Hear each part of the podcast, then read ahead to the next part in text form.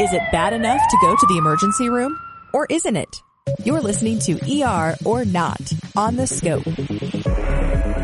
Dr. Troy Madsen's an emergency room physician with University of Utah Healthcare. And today, ER or not, kids stuck something in their ear.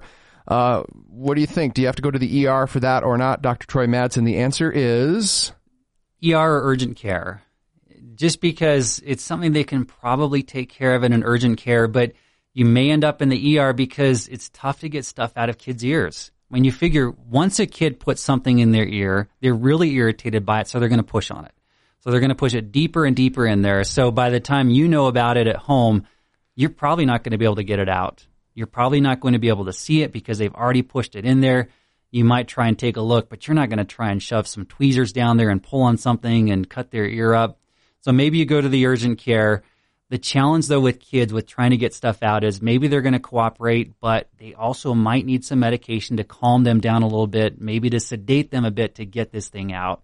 So if it were me, I think I'd probably end up in the ER. Just knowing Yeah. that that was a possibility to avoid going to the urgent care and then getting sent to the ER. gotcha. What about an adult with something stuck in their ear? Do, Yeah. do you ever see adults or is it just kids? We do see adults, but usually adults, the, the biggest thing I've seen are earbuds. So the earbud headphones have the little kind of the rubberized thing on the end of it. And I've seen Oh. people who have gotten that stuck in their ear. And it's kind of funny. I don't know if they're just really shoving it in there to really hear their earbuds well. And then they pull it out and then that little rubberized thing just pops off and gets stuck in the ear canal. And I've seen several cases of that where people come in and they're reaching in, they're trying to pull this thing out and they can't.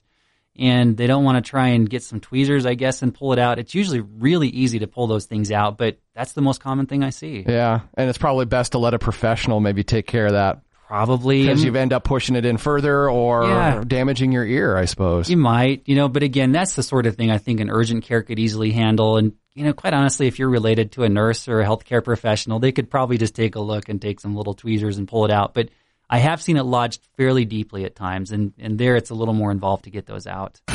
Want the scope delivered straight to your inbox? Enter your email address at thescoperadio.com and click sign me up for updates of our latest episodes. The Scope Radio is a production of University of Utah Health Sciences.